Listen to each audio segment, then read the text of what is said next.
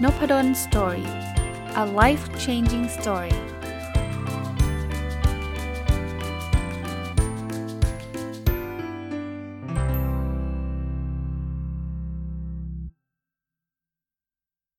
สวัสดีครับ ยินดีต้อนรับเข้าสู่นพดลสตอรี่พอดแคสต์นะครับแล้วก็วันเสาร์นะครับ ยินดีต้อนรับเข้าสู่รายการ Weekend Entrepreneur หรือรายการผู้ประกอบการวันหยุดนะครับ เรายังคงอยู่กับหนังสือที่ชื่อว่า Richer Wiser Happier นะครับเขียนโดยคุณวิลเลียมกรีนนะครับผมก็เล่าให้ฟังทุกสัปดาห์เลยว่าหนังสือเล่มนี้เขาพูดถึงหลักการในการลงทุน โดยเฉพาะการลงทุนระยะยาว ผู้เขียนเนี่ยก็ไปสัมภาษณ์ผู้รู้หรือว่าจะเป็น นักลงทุนที่ประสบความสำเร็จมากๆหลาย ๆ ท่านนะครับ แล้วก็สรุปออกมาว่าเออหลักการที่เขาใช้ที่ทำให้เขารวยขึ้น ฉลาดขึ้น หรือว่ามีชีวิตที่ที่ดีขึ้นมีความสุขมากขึ้นเนี่ยเขาใช้หลักการอะไร แต่ว่าพอผมอ่านเสร็จปุ๊บเนี่ยผมก็คิดว่าเออหลักการเหล่านี้นอกจากเอาไปใช้ลงทุนได้แล้วนะ แล้วผมก็มองว่าการลงทุนเนี้ยก็สามารถจะเป็นส่วนหนึ่งของเป็นผู้ประกอบการวันหยุดก็ได้นะ ใช้เวลาวันหยุดศึกษาเรื่องความรู้การลงทุนและลงทุนเนี่ยอีกส่วนหนึ่งเนี่ย มันเอาไปอัพพลายใช้กับเรื่องของการทำธุรกิจได้ได้เยอะเลยนะครับ ก็เลยรีวิวมาตลอดนะครับอะมาดูต่อสำหรับวันนี้ครับ ข้อข้อคิดอันนี้เขาบอกแบบนี้ครับเขาบอกว่าความสำเร็จในการลงทุนก่อนแล้วกันนะ ความสำเร็จในการลงทุนเนี่ยมันไม่ใช่เกิดขึ้นแบบเพียงข้ามคืนนะ มันเกิดขึ้นจากการที่เราพยายามทำอะไรเล็กๆ น้อยๆ ในแต่ละวัน แต่เราทำในระยะเวลานานนะ สร้างนิสัยที่ดีในการลงทุนศึกษาหาความรู้ มันไม่ใช่ว่า เอ้ยวันนี้เรามีเงินเป็นศูนย์แล้วเราไม่นอนทั้งคืนเลย ศึกษาอ่านหนังสือหนึ่งเล่มจบปุ๊บพรุ่งนี้เรามีเงิน 10 ล้าน มันไม่ได้มันไม่ได้เกิดแบบนั้น มันค่อย ๆทำไป แล้วจุดหนึ่งเนี่ยพอมันทำสะสมสะสมเข้าไปเนี่ยนะเดี๋ยวมันจะประสบความสำเร็จเอง ผมว่าจริงสำหรับการลงทุนและจริงสำหรับโลกธุรกิจด้วย Weekend Entrepreneur เนี่ยผมคิดว่านะมันเป็นแค่จุดเริ่มต้น แล้วเราทำต่อเนื่องนะศึกษากันไปเรื่อยๆครับค่อยๆคิดค่อย ๆทำ แล้วจุดหนึ่งเนี่ยมันจะไปประสบความสำเร็จ จนกระทั่งเราอาจจะแปลกใจตัวเองนะว่าเอ๊ะทำไมมีคนซื้อของเราเยอะจังทำไมธุรกิจเราถึงประสบความสำเร็จ ถามว่ามันมีโมเมนต์ไหนหรือเปล่ามันอาจจะพูดได้ยากแต่ว่ามันสะสมมาเรื่อยๆอะมันค่อยๆเติบโตมาเรื่อยๆ หรืออย่างพอดแคสต์ที่ผมทำเนี่ยที่ตอนนี้มีคนฟังก็สำหรับผมผมถือว่าเยอะนะแต่สำหรับท่านอื่นอาจจะคิดว่าไม่เยอะก็ได้เนี่ยมันก็ไม่ได้เกิดเป็น overnight success คือมันไม่ได้เกิดจากความสำเร็จแบบข้ามคืนเลย เมื่อคืนไม่มีคนฟังเลย เมื่อวานไม่มีคนฟังเลยแล้ว เจอคอนเทนต์หนึ่งตู้มีคนฟังเป็นล้าน มันไม่ได้เร็วแบบนั้นนะครับนั้นให้กำลังใจสำหรับคนทำวิกเอนองเทอร์เบเนอร์หรือผู้ประกอบการวันหยุดว่า วันนี้อาจจะยังมีคนซื้อ 1 ราย 2 ราย 10 ราย 20 ราย ค่อยๆทำอย่าท้อนะครับ แต่ต้องปรับปรุงนะไม่ใช่ทำไปเรื่อยๆ ไม่สนใจอะไร อย่างนี้มันก็ไม่พัฒนาค่อยๆ ปรับปรุงไปเรื่อยๆ เดี๋ยวมันจะดีขึ้นนะครับ ถัดมาครับหนังสือเขาพูดถึงหลักการลงทุนเขาบอกว่า เวลาลงทุนเนี่ยมันจะมีความผิดพลาด ขออย่างเดียวว่าผิดแล้วเราต้องไม่เจ๊ง เราต้องพยายามอยู่ในตลาดให้นานที่สุด อันนี้ผมเคยเล่าให้ฟังในในหลากหลายตอนเลยว่า หลักการลงทุนของนักลงทุนที่เป็นระดับโลกเนี่ยเป็นแบบนี้ทั้งนั้นเลย เขาจะไม่ลงทุนแบบเสี่ยงไม่ลืมหูลืมตาเขาเขาเขาเมคชัวร์ก่อนว่าถ้าเจ็บเจ็บน้อย เจ็บแล้วยังอยู่รอดได้ ขอให้เราพยายามอยู่รอดระยะยาว แล้วเดี๋ยวมันจะดีเอง มันจะประสบความสำเร็จเองวิกแอนองเทอร์เพเนอร์บ้าง ผู้ประกอบการวันหยุดบ้างนะผมถึงบอกกฎข้อหนึ่งเลย ใช้เงินลงทุนต่ำๆเพราะว่าถ้ามันเจ็บมันน้อยไงไม่มีคนซื้อเราก็ไม่เดือดร้อนมาก แต่ถ้าเกิดคุณไปกู้หนี้ยืมสินมา มาลงเต็มที่เลยกะรวยแบบทีเดียวรวยเลยเนี่ยเสี่ยงมากครับเพราะถ้าเกิดเจ็บแล้วเจ็บหนัก เป็นหนี้อีก 10 ปีเลยครับกว่าจะฟื้นตัวกลับมาได้เพราะนั้นต้องระวังเรื่องนี้ไว้เยอะๆนะครับ อย่าเพิ่งโลภมากนะครับ ผมรู้ว่าบางทีแหมมันรวมก็รวยเลยนะ ใช่แต่แต่เรามองคิดอย่าอย่าคิดเฉพาะรวยดิถ้าเจ๊งก็เจ๊งเลยนะ แล้วตอนนั้นคุณจะทำยังไงนะกว่าคุณจะฟื้นขึ้นมา ค่อยๆ เก็บสะสมมันไปเรื่อยๆ จะดีซะกว่า ในหนังสือยังบอกบทเรียนด้วยนะครับว่าบางทีเนี่ยคนคิดว่าเฮ้ยถ้าเกิดคุณอยากที่จะได้ผลกำไรสูงๆเนี่ยคุณจะต้องเสี่ยงดิ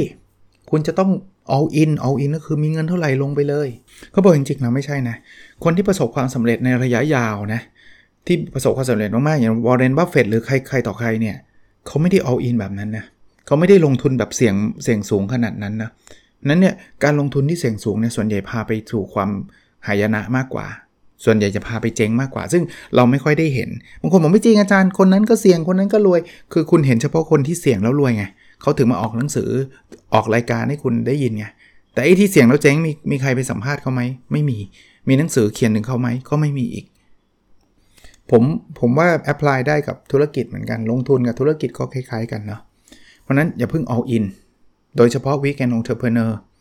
เรายังไม่แทบจะไม่มีประสบการณ์ด้วยซ้ำแล้วก็ใช้เวลาแค่วัน 2 วันที่เราว่างด้วยซ้ำเพราะฉะนั้นอย่าเพิ่งเอาเงินเก็บทั้งหมดที่มีอยู่ไปลงทุนในเรื่องใดเรื่องหนึ่งนะ ค่อยๆ เก็บประสบการณ์เก็บสะสม แล้วแล้วเดี๋ยวมันจะดีเองนะครับ ใช้มุมนี้ดีกว่าเอาอินส่วนใหญ่จะเจ๊งนะครับ เพราะเรายิ่งไม่มีประสบการณ์ด้วยนะ ไปทำอะไรที่เราไม่รู้มีความโลภบังตาหมดเนี่ยอันตรายมากนะครับ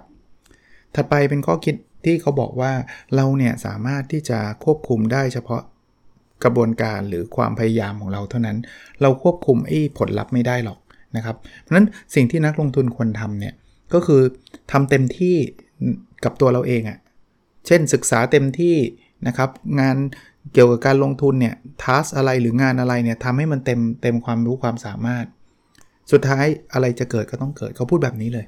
แต่ว่าผมต่อยอดให้ด้วยว่า อะไรจะเกิดก็ต้องเกิดเนี่ยมันมีแนวโน้มว่าอะไรสิ่งนั้นน่าจะเป็นสิ่งที่ดี ถ้าเกิดคุณเต็มที่กับสิ่งที่เป็นสิ่งที่ควรทำเช่น ศึกษาหุ้นก็ศึกษาเต็มที่แล้วนักวิเคราะห์หุ้นก็วิเคราะห์เต็มที่แล้ว ถามว่ามีโอกาสเจงไม่มี เพราะว่ามันไม่ได้เป็น1บวกหนึ่งเท่ากับ2ไงมันไม่ได้แปลว่าเราวิเคราะห์หุ้นเยอะแล้วหุ้นจะต้องรวยทุกทุกตัวหุ้นต้องขึ้นทุกตัวไม่จำเป็น แต่ถ้าเกิดเราเต็มที่แล้วอะ่ะมันไม่มีอะไรน่าเสียดายแล้ว และอีกมุมหนึ่งนะถ้าเราเต็มที่กับมันจริงๆนะโอกาสที่เราจะมองพลาดมันจะเริ่มลดลงแล้วความเสี่ยงมันคือความมันขึ้นอยู่กับความรู้นะไม่ว่าถ้าเราไม่รู้อะไรเลยแล้วเราไปทำเนี่ยมันเสี่ยงทั้งนั้นแหละ แต่ถ้าเรารู้จริงรู้รู้ลึกเนี่ยเราไปทำก็ยังเสี่ยงอยู่แต่ว่ามันน้อยลง ธุรกิจก็เช่นเดียวกันครับ เราไปบังคับให้ลูกค้าซื้อของเราไม่ได้เนาะแต่ว่าเราเราสามารถทำของที่มีคุณภาพได้ เราสามารถให้บริการที่ดีได้ สุดท้ายอะไรจะเกิดก็ต้องเกิด ของมีคุณภาพดีบริการดีทุกอย่างดี แล้วคนไม่ซื้อก็ช่วยไม่ได้ละถูกไหมแต่ว่าไม่ใช่ว่าเราไม่เต็มที่เนาะถ้าไม่เต็มที่เนี่ยมันมีโอกาสเลยครับที่คนจะไม่ซื้อ การที่เราเต็มที่กับมันเนี่ยโอกาสที่ของดีบริการดีแล้วคนจะไม่ซื้อมันก็น้อยลง แต่ไม่ได้แปลว่าเป็นไปไม่ได้เท่านั้นเอง อีกเรื่องนะฮะเขาบอกว่าจริง ๆ แล้วเนี่ยไอ้ไอ้เทคนิคต่างๆ ในการลงทุนเนี่ยมันไม่ได้แบบแบบเทคนิคเดียวแล้วมันจะเปลี่ยนโลกเลย เทคนิคเดียวแล้วจะแบบทำให้เราสำเร็จมากๆเลย แต่มันเป็นการรวมเทคนิคเหล่านี้เข้าด้วยกันครับ แล้วมันก็พอรวมกันแล้วมันก็กลายเป็นผลลัพธ์ที่มันแบบโอ้โหมหาศาลนะเพราะฉะนั้นเนี่ยบางอย่างมันเป็นนิสัยเป็นอะไรเล็กๆ ที่เรารู้สึกว่ามันไม่ค่อยส่งผลหรอกแต่มันมันมันคอมพลีเมนต์กันคำว่าคอมพลีเมนต์คือมันรวมๆแล้วมันส่งผลในระยะยาว มันเหมือนมันเหมือนอัตราดอกเบี้ยที่เรารู้สึกว่าเฮ้ยมันนิดเดียวนิดเดียวนิดเดียวแต่มันพอมันทบต้นเนี่ยมันจะค่อยๆ สร้างแรงมากขึ้นเรื่อยๆ ความรู้ก็เป็นแบบนั้นครับ วันนี้อ่านหนังสือได้ 10 หน้ามันจะให้เรารวยขึ้นไหมก็พูดยากนะสิหน้านี้แบบก่อนอ่านขาดทุน 10 ล้านพออ่านกำไร 10 ล้านมันไม่ได้เป็นแบบนั้นไงมนุษย์เราบางทีหลาย ๆ คนเนี่ยชอบพยายามหาอะไรแบบเนี้ยจะแบบพลิกภายในวันเดียวมันไม่ใช่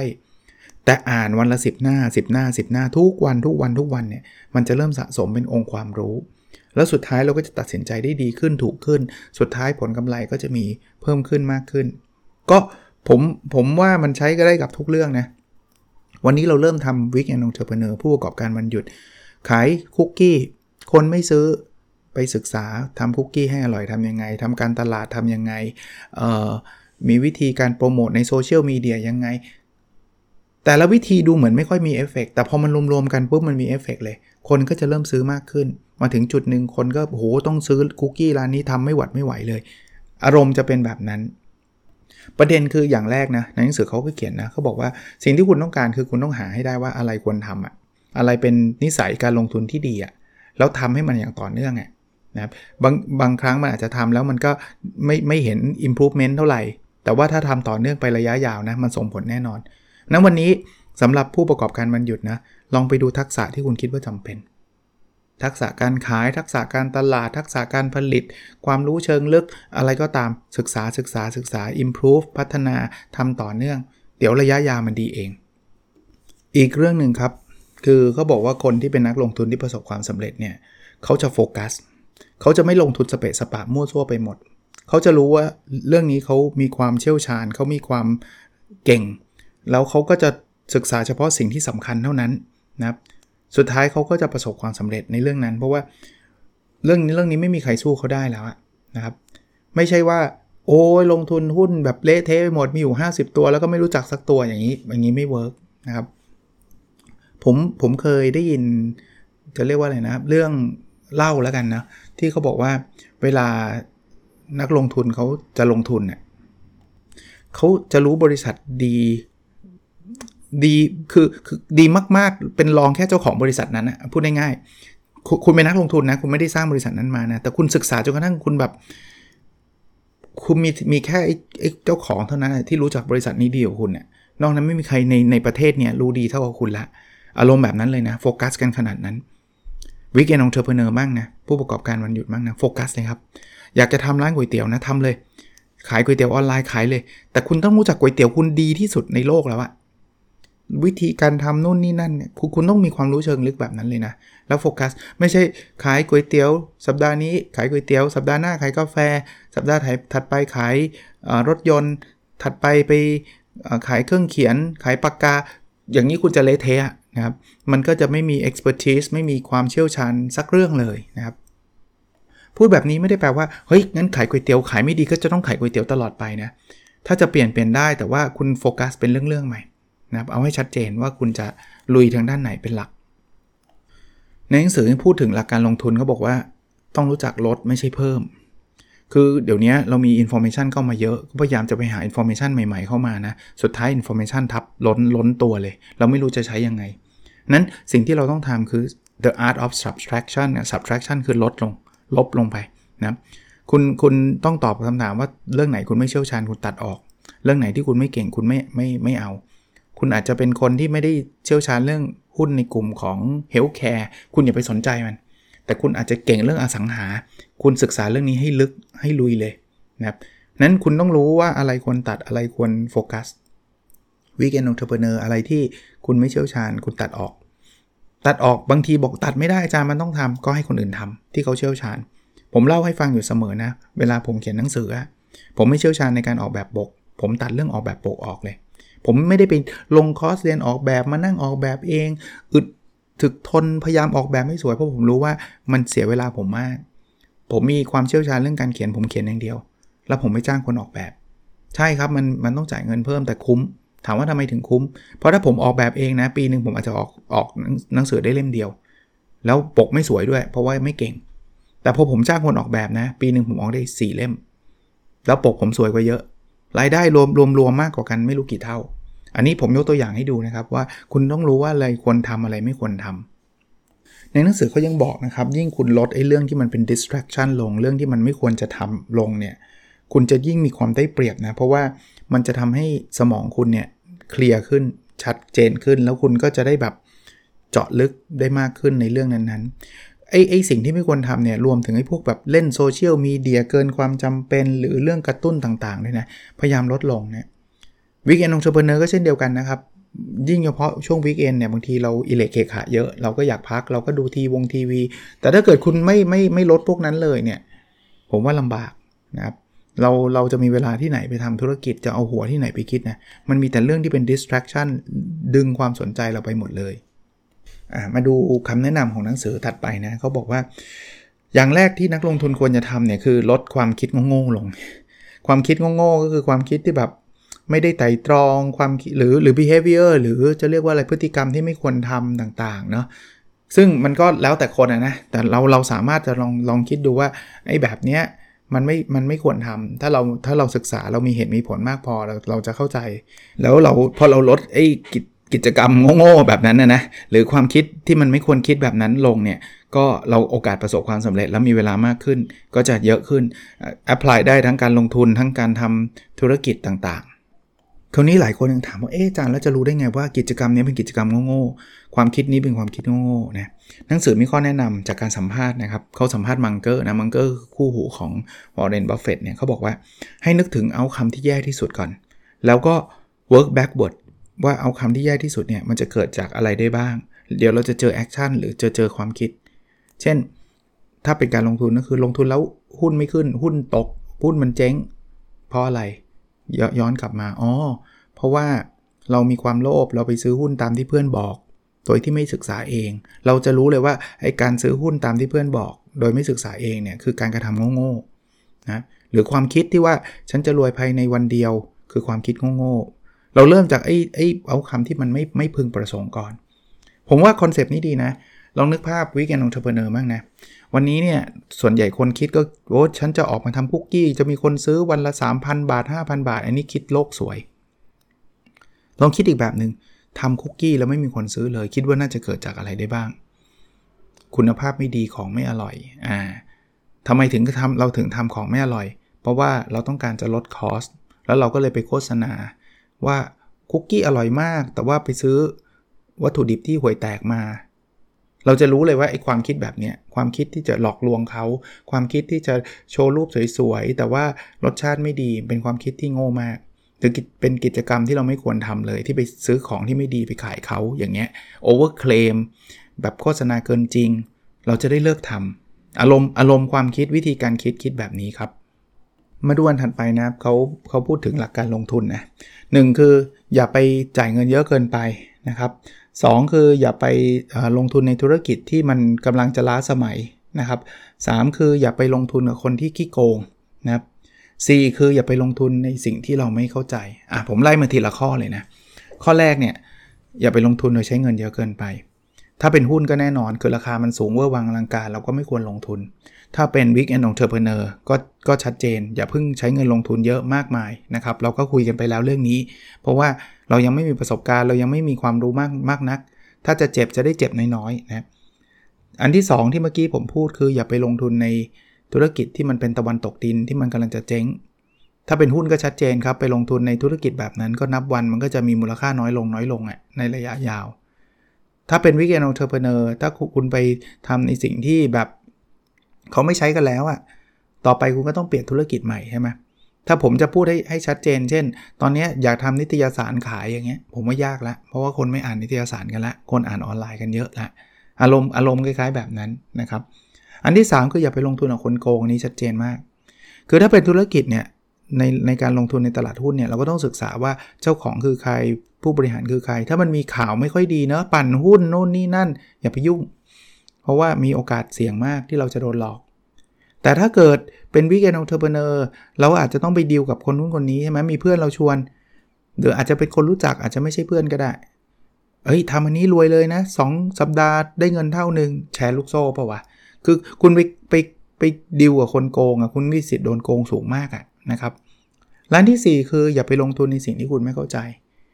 ถ้าเป็นเงินลงทุนก็แน่นอนก็คุณไปลงทุนในบริษัทนั้น คุณรู้ไหมเขาทำอะไร ถ้าไม่รู้อย่าเพิ่งไปลงทุนครับ ศึกษาก่อน weekend entrepreneur ยิ่งหนักเข้าไปใหญ่นะ ถ้าคุณไปเฮ้ยเพื่อนชวนทำเราไม่รู้มันทำอะไร เอาเงินไปให้มันก็เจ๊งเท่านั้นเองก็เอาเงินไปให้ให้เขาเปล่าๆนะครับเขาอาจจะไม่โกงนะ แต่เขาก็ทำเจ๊งเพราะเขาก็ไม่รู้จักธุรกิจนั้น เราก็ไม่รู้จักธุรกิจนั้นดีพอ นะศึกษาเยอะๆ ก่อนที่เราจะทำ weekend entrepreneur แต่ก็ไม่ได้บอกศึกษาตลอดไป เพราะบางคนก็บอกว่าเนี่ยศึกษามา 3 ปีแล้วยังไม่ได้ทำเลย มันต้องเริ่มต้นทำอะแต่ว่าก่อนทำก็ต้องต้องดูด้วยว่ามันคืออะไรแบบไหน แล้วก็เริ่มจากเงินน้อยๆ กับอีกเทคนิคหนึ่งนะที่เราจะได้ศึกษาว่าไอ้กิจกรรมไหนคือกิจกรรมที่เราไม่ควรทำที่เราคุยกันเมื่อกี้ครับความคิดโง่ๆกิจกรรมโง่ๆเนี่ยเขาบอกว่าวิธีอันนึงที่จะช่วยได้ก็คือ ลองศึกษาจากความผิดพลาดของคนอื่นครับ มันมีคนจำนวนไม่น้อยเลยที่ ลงทุนแล้วผิดพลาด ศึกษาจากเขาครับว่าทำไมเขาถึงผิดพลาด มันเป็นความโลภมันใช้วิธีการที่ไม่ถูกต้องหรืออะไร แทนที่เราต้องเจ็บเองเนาะเราเจ็บเองเนี่ยมันเหนื่อยนะแล้วเงินเราเนาะไปดูคนอื่นเจ็บแล้วก็ศึกษาแล้วก็มาเตือนตัวเอง ผู้ประกอบการมันหยุดนะอยากทำนู่นทำนี่เนี่ยลองไปศึกษาคนที่ทำแล้วเจ๊งดู ถึงแม้ว่าบางทีมันอาจจะหาเคสศึกษายากหน่อย แต่มันมันจะมีครับ เปิดร้านกาแฟแล้วเจ๊งเยอะแยะครับ ลองบอกขอสัมภาษณ์พี่หน่อยได้ไหมว่า จุดที่มันต้องระวังมากเลย ผมเชื่อว่าคนส่วนใหญ่ก็จะมีความตั้งใจ หรือมีจิตใจที่ดีพอที่จะแชร์ ให้คนอื่นรู้ว่าทำแบบนั้นไม่ work ทำแบบนี้ไม่ work นะเพราะนั้นศึกษาเรื่องนี้ก็จะช่วย save เวลา save เงินเราได้ได้ได้เยอะเลยนะครับ ที่สำคัญอีกอันหนึ่งนะครับ เวลาเราทำผิดไปแล้วเนี่ยเราต้องยอมรับนะว่าเราผิด หลายคนในอีโก้สูงมากครับทำผิดแล้วไม่ยอมรับ แล้วพยายามจะบอกว่ามันไม่เกี่ยวกับฉัน มันคือเศรษฐกิจ มันคือโควิด มันคืออะไรอย่างเงี้ยเขาบอกว่าเมื่อไหร่ก็ตามที่เราปฏิเสธความผิดของตัวเองเนี่ย เราจะไม่ได้รับการเรียนรู้เลย อันนี้เหมาะกับเรื่องทั้งลงทุนแล้วก็เรื่องของการทำเป็นผู้ประกอบการวันหยุดทั้งสิ้นนะลงทุนนะคุณไม่ยอมรับว่าคุณผิด คุณก็จะผิดซ้ำแล้วซ้ำเล่าแบบนั้นแหละ ผู้ประกอบการวันหยุดเนี่ยคุณทำอะไรมาแล้วมันไม่ work คุณยอมรับว่ามันไม่ work ครับ แล้วคุณก็เรียนรู้ใหม่ แล้วเดี๋ยวมันก็จะ work แต่ถ้าเกิดคุณไม่ยอมรับคุณก็จะดันทุรังทำไปเรื่อยๆ แล้วมันก็จะผิดซ้ำซากนะครับ อีกเรื่องหนึ่งนะบางอย่างเนี่ยเราคิดว่ามันเป็นผิดแบบเล็ก ๆ น้อยๆนู่นนี่นั่น แต่ว่ามันนำไปสู่ความเขาเรียกสู่หายนะที่ยิ่งใหญ่อันนี้ก็ต้องระวังนะซื้อหุ้นแบบอันนี้มันไม่เป็นไรหรอกช่างมันเถอะ แต่ว่าถ้าเกิดมันโดนโดนโกงไปเนี่ยเงินมหาศาล ถึงแม้ว่าโอกาสจะโดนโกงอาจจะน้อย แต่ว่าอย่าอย่าไปพลาดอย่าไปประมาทอะเออ weekend entrepreneur ไม่เป็นไรหรอกกู้มานิดเดียวนู่นนี่นั่น แต่ว่าระวังนะมันจะนำไปสู่หายนะได้ได้อย่างง่าย ๆเลย เราขาดระบบการควบคุมระบบการคอนโทรลเราไปจ้างคนขายเขาอาจจะหอบเงินเราไปหมดเลยก็ได้นะ ผมไม่ได้บอกห้ามจ้างนะ แต่คุณมีระบบการควบคุมยังไงบ้างไหมในหนังสือเขาพูดถึงหลักการจัดการความเสี่ยง ว่าเอ๊ะจะซื้อหุ้นตัวหนึ่งเนี่ยจะลงทุนในบริษัทบริษัทหนึ่งเนี่ยเราจะจัดการความเสี่ยงยังไงเขามีคำตอบง่ายๆคือ ให้รู้จักในสิ่งที่เรามี แปลว่าคุณลงทุนหุ้นนี้ คุณรู้จักหุ้นนี้ดีพอแค่นั้นเนาะคุณเสี่ยงน้อยละ ธุรกิจเช่นเดียวกันนะ ทุกอย่างเสี่ยงหมดแล้วครับ ไม่มีธุรกิจไหนไม่เสี่ยง ถึงแม้ว่าวิเอนองเทอร์เพเนอร์ผมพยายามจะพูดว่าให้ใช้เงินลงทุนน้อยแต่ก็เสี่ยงอยู่ดี มันก็อาจจะน้อยมันก็อาจจะเสียได้นะ ลงทุน 3,000 ก็อาจจะเสีย 3,000 ได้ แต่ถ้าเกิดเราลงทุนน้อยแล้ว แล้วเรารู้จักธุรกิจนี้เป็นอย่างดี จากการพูดคุยจากการศึกษาจากการทดลองทำบางส่วนเนี่ย มันจะทำให้ความเสี่ยงนี้น้อยไปอีก worst case คือจ่ายไป 3,000 แล้วเจ๊ง แต่โอกาสจะเจ๊ง 3,000 ก็ยังน้อยอยู่ดี อย่างเงี้ยคุณจะทำได้อย่างสบายใจ อีกเรื่องหนึ่งที่หนังสือแนะนำคือ คุณจะต้องเซต standard practice ขึ้นมา standard practice ก็คือ คล้ายๆ กระบวนการที่ที่คุณเช็คแล้วว่ามันเป็นกระบวนการที่นำไปสู่ การตัดสินใจที่ดีอะในการสมมุติจะซื้อหุ้นเนี่ยคุณจะรู้เลยว่าถ้าคุณเช็ค 1 2 3 4 5 แล้วมันผ่านเนี่ยโอกาสที่คุณจะซื้อหุ้นแล้วประสบความล้มเหลวมันจะน้อยมาก ไม่ใช่ว่าไม่มีนะ มันจะน้อยมาก แล้วคุณทำกระบวนการนี้ตลอดเวลา อย่างเงี้ยจะ work นะการการทำ weekend entrepreneur เหมือนกันลอง set up standard ของคุณขึ้นมาว่า ก่อนที่คุณจะตัดสินใจลงทุนทำผู้ประกอบการวันหยุดเนี่ยควรจะมี checklist อะไรบ้าง ศึกษาอะไรบ้างตึ๊ดตึ๊ดตึ๊ดตึ๊ดตึ๊ดแล้วคุณทำตามกระบวนการนั้นอย่างเข้มข้นนะโอกาสที่คุณทำแล้วจะพลาดมันจะเริ่มลดลง เอาละครับก็วันนี้น่าจะพอสมควรนะ ยังมีอีกหลายหลากหลายเรื่องเลยนะครับสำหรับในหนังสือเล่มนี้ ถ้าใครอยากไปหาอ่านก็ไปหาอ่านกันก่อนได้นะนะผมผมอ่านจบแล้วผมคิดว่ามันเป็นประโยชน์ก็เลยทำหน้าที่ในการมาเล่าให้ฟังนะครับ แล้วก็เอามาแอพพลายกับเรื่องของการเป็นผู้ประกอบการวันหยุดนะครับหนังสือชื่อ Richer Wiser Happier ของคุณวิลเลียมกรีเป็นคนเขียนนะเข้าใจว่ายังไม่มีแปลไทย แต่ว่าอาจจะมีคนนำไปแปลก็ได้นะ โอเคครับเราลาพบกันในสดถัดไปนะครับ สวัสดีครับ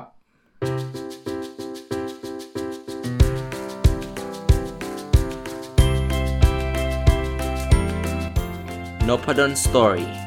a life changing story